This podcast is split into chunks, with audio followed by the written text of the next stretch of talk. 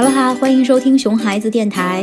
带孩子带的要抓狂了吗？没关系，抓狂的不只是你一个人。我是 Kerry，我是 Helen。收听电台的时候，不要忘记关注 Kerry 的微信公众号 “Kerry 萌萌哒的萌”，也是萌萌哒的萌。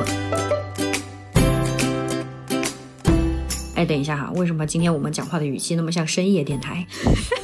一下子温柔了一点哈，因为我们今天要聊的问题就是让无数妈妈痛苦到死的问题。哎，你说的是哪一个让妈妈痛苦到死的问题呀？啊，毕竟让妈妈痛苦到死的问题有好多好多呢。对呀，就是孩子不吃饭呀，隔代教育呀，爱动手打人呀，爱说不呀。你说的到底是哪哪一个不让妈妈痛苦到死的问题呀？这样想啊，妈妈真是太不容易了。对，每天在死的边缘。到底是哪一个？我们今天要讲的是让妈妈痛苦到死的问题的其中一个。就是小朋友不睡觉的问题，这个原来如此。好，这个真的是非常痛苦哈，因为毕竟吃和睡的的确确是家长们、妈妈们最最关心也最最闹心的事情。哎，毕竟是跟小朋友身体和成长最相关的事情哈。对对，就就两个，一个是小孩不吃饭，一个是小孩不睡觉。对，是的，是的，是。就如果小孩如果不睡的话，就更加难过，因为小孩不吃饭，我还可以吃，是吧？对呀，但是小孩不睡觉，我就没能睡。这个真的超级要命哈，而且第二天还要早起啊！不管你是要上班还是在家做家务带娃哈，都得早起。那大人长期睡不好，精神就会很萎靡，然后很很差，然后精神很差，然后就特别痛苦嘛。对对对，就是你想想，我们工作上或者是生活中遇到一些问题，或者遇到一些麻烦啊，晚上就会失眠，对不对？对。第二天就特别的萎靡，整天都没有精神，是头疼，然后补觉都补不回来，对不对？更不用说爸爸妈妈哈。如果说呃那个小孩子。作息时间不规律啊，就睡得晚啊，凌晨醒啊，半夜哭啊，啊，妈妈可能就很长一段时间都休息不好。对，就是你作为一个长期睡眠不好的人，就是我哈，这种痛苦真的是非常的有体会了啊。所以说，我们就找来了我们的好朋友，有那个小小妹妈跟我们吐个槽，因为她有两个娃，一个是依依，一个是小小妹啊。我觉得她的槽点肯定很多。对，如果待会儿我们说到依依妈或者小小妹妈，你们不要怀疑哈，就是同一个人。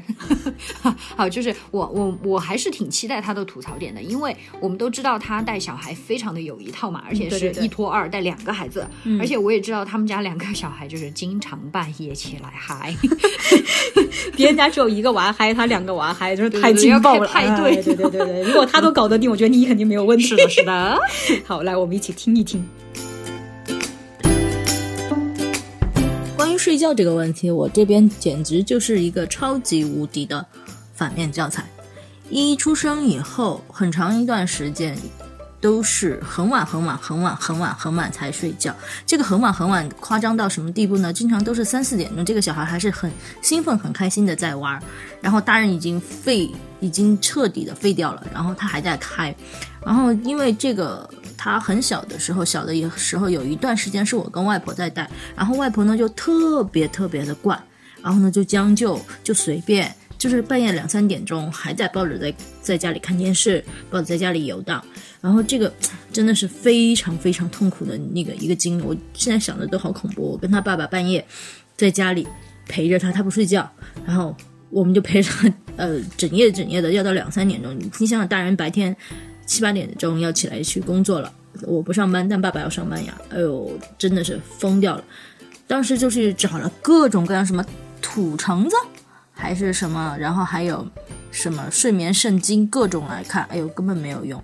就后来是到了他等到读幼儿园的前一个星期，一个晚睡的情况就明显就好转。他那个不叫晚睡，他就那样熬夜了，熬夜的状况就整个就好转了。然后上了幼儿园以后，就到现在，虽然晚上还是比较晚一点的睡觉，我们基本上要十点钟以后才会睡觉。但是跟以前四五点、三四点人还是在家里活跃的嗨的这种状况呢，已经非常非常的好了。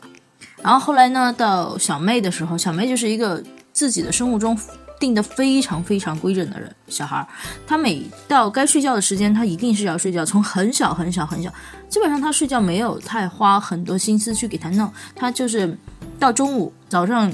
这正常起床时间起床，中午该睡觉睡觉，一定要睡。然后到晚上的话，虽然还是就是因为跟姐姐一块玩嘛，估计还是得再睡一会儿。就是这再晚睡一会儿，就是也是跟姐姐差不多时间，十点来钟上床。但是基本上这个小孩就没有什么我要玩到半夜，我要嗨到半夜的这种情况。所以说，关于睡眠，小孩的睡眠真的是我简直就是一个，我们家简直就是一个超级的反面教材。感觉他最后一句好无奈呀。所谓家家有本难念的经哈，平时看他带两个娃都带的特别好嘛，但是还是有让他非常头疼的问题的。哎，对对对，就是谁没有头痛的问题，对吧？朋友圈晒出来的都是光鲜亮丽的一面，是的，是的。啊，关键到最后哈，他也没有找到好办法。嗯哎，他居然说什么熬着熬着就过来了。我觉得我都很无奈呀，我听到这句话。真的是，呃，而且因为平时我和他们家也特别熟嘛，然后就经常会，我也睡得晚哈，就半夜十一二点钟，然后收到姨妈发给我的视频，就是两个人穿着睡衣在 在床上开派对狂欢的造型，天，就是，哎，姨妈应该觉得就是糟心的不想活了吧？是是是，经常就两个娃在旁边嗨，然后她就是一副那个生无可恋的样子，然后强烈的对比，是的，是的，啊，但是我觉得姨妈有一个很厉害的点，嗯，就是他心态特别好。是的，是的，就是他看到孩子睡觉这么不规律啊，睡这么晚，然后自己其实也睡得不是很好，然后时间也睡得少，呃，时间也不长，然后虽然也头痛也痛苦，但是呢，他吐槽归吐槽，吐槽完他也不会过度的去焦虑这个事情。对对，你看他发视频给你，他自己配上他娃的那个狂欢，然后自己在旁边生无可恋的脸，对吧？对对，就在自嘲嘛，对不对？是的，是的。哎，我觉得能把各种尴尬上升为幽默的人哈，都是非常牛掰的人，对，心理非常的强大呀。嗯嗯，哎，没错，我觉得很。多事情确实是因为你，你焦虑也没办法啊，嗯，对吧？你要么就有办法能够去改善啊，你就努力的去想个办法，尝试这些办法哈。而且，其实吧，说实话。这个事情并不是什么特别大的事情，对，啊，对，如果这个方法都试过了，你还是没有解决，那你不如放松一点哈。其实对于娃自己来说，呃，现在比较主流的那个睡眠的观点就是，其实小朋友他只要睡足够就行了，至于他是呃什么时候睡的这个不重要，嗯嗯啊，晚上睡的还是白天睡这不重要，他只要睡睡足就行。其实关键我们想让他晚上睡，是因为我们我们想睡。我们自己受不了，对不对？是是啊，对，所以说你也不用太担心哈。如果你觉得自己这个睡眠，呃。呃，虽然也很重要哈，但是想想对小孩子的伤害没有没对小孩子身体没有什么伤害，你是不是应该放松一点？哎，对，放松一点。那很多时候焦虑给孩子带来的影响，其实比比你不解决这些事情、这些问题所带来的影响要更加糟糕。比如就像我们说的，孩子睡得晚呀，孩子吃饭要人追着喂呀，不好好吃饭呀。那如果你能用的办法你都用了，都还是没有改善，那么就其实不要太去太太去纠结这个事儿了。嗯，就睡得晚，那就白天补补觉嘛，对吧？对。那师傅吃吃饭吃不好好吃，那就少吃一点或者少吃一顿也不要紧的了。哎，对，其实睡眠的训练是可以有办法解决的。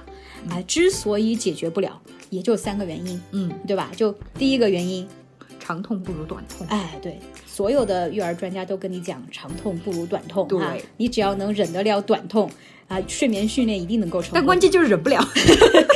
对对对，就是因为忍不了吧？人痛起来哪有那么理智啊？对不对？对对对。今天晚上我就不想痛哈，然后就妥协了，就拖一下，拖一下。哎，对对，然后这睡眠训练就不成功啊。那第二点呢？第二点啥？第二点就是，其实吧，自己 也还是挺享受孩子对自己的需要的那种感觉，是不是？是的，是的。对，比如说小孩子非要奶睡啊，非要非要抱着睡啊，对不对？对。虽然我们心里很烦，但有个妈妈跟我讲，如果有天我的娃不想让我抱，我也得多难过。失落的，他不需要我了。突然间有一天，就从小都躺在我怀里那么乖的样子，然后突然间不需要我了。所以说，其实这个对于妈妈来说，这种亲密感对妈妈来说也是很重要的。对，所以到底是睡得好重要呢，还是这个亲密感要重要一些那？你你。你得做出取舍。对，有些妈妈可能觉得亲密感比自己本人睡得好要更重要，嗯，是吧？所以那个睡眠训练你就不用做了哈。是的，是的，是的。哎，然后第三点，可能全家人不能配合你啊。对吧？对的，就是你是要牺牲你自己的睡眠时间呢，还是说牺牲全家人的那个和睦的气氛关系啊？对对，这个就好了，大家就懂的。不说了，对，大家都懂的啊。你训练到一半，然后奶奶跳起来怎么办？还是牺牲自己的睡眠时间吧。啊，好的好的。就如果这三点你都能够解决得了的话，我觉得你们就可以去看看哈，Carrie 的微信公众号里面有专业的美国睡眠训练师 Wendy 的课程，告诉你具体。的睡眠训练的方法，对，大家可以去看一下喽。那我们下次见，来，拜拜，拜拜。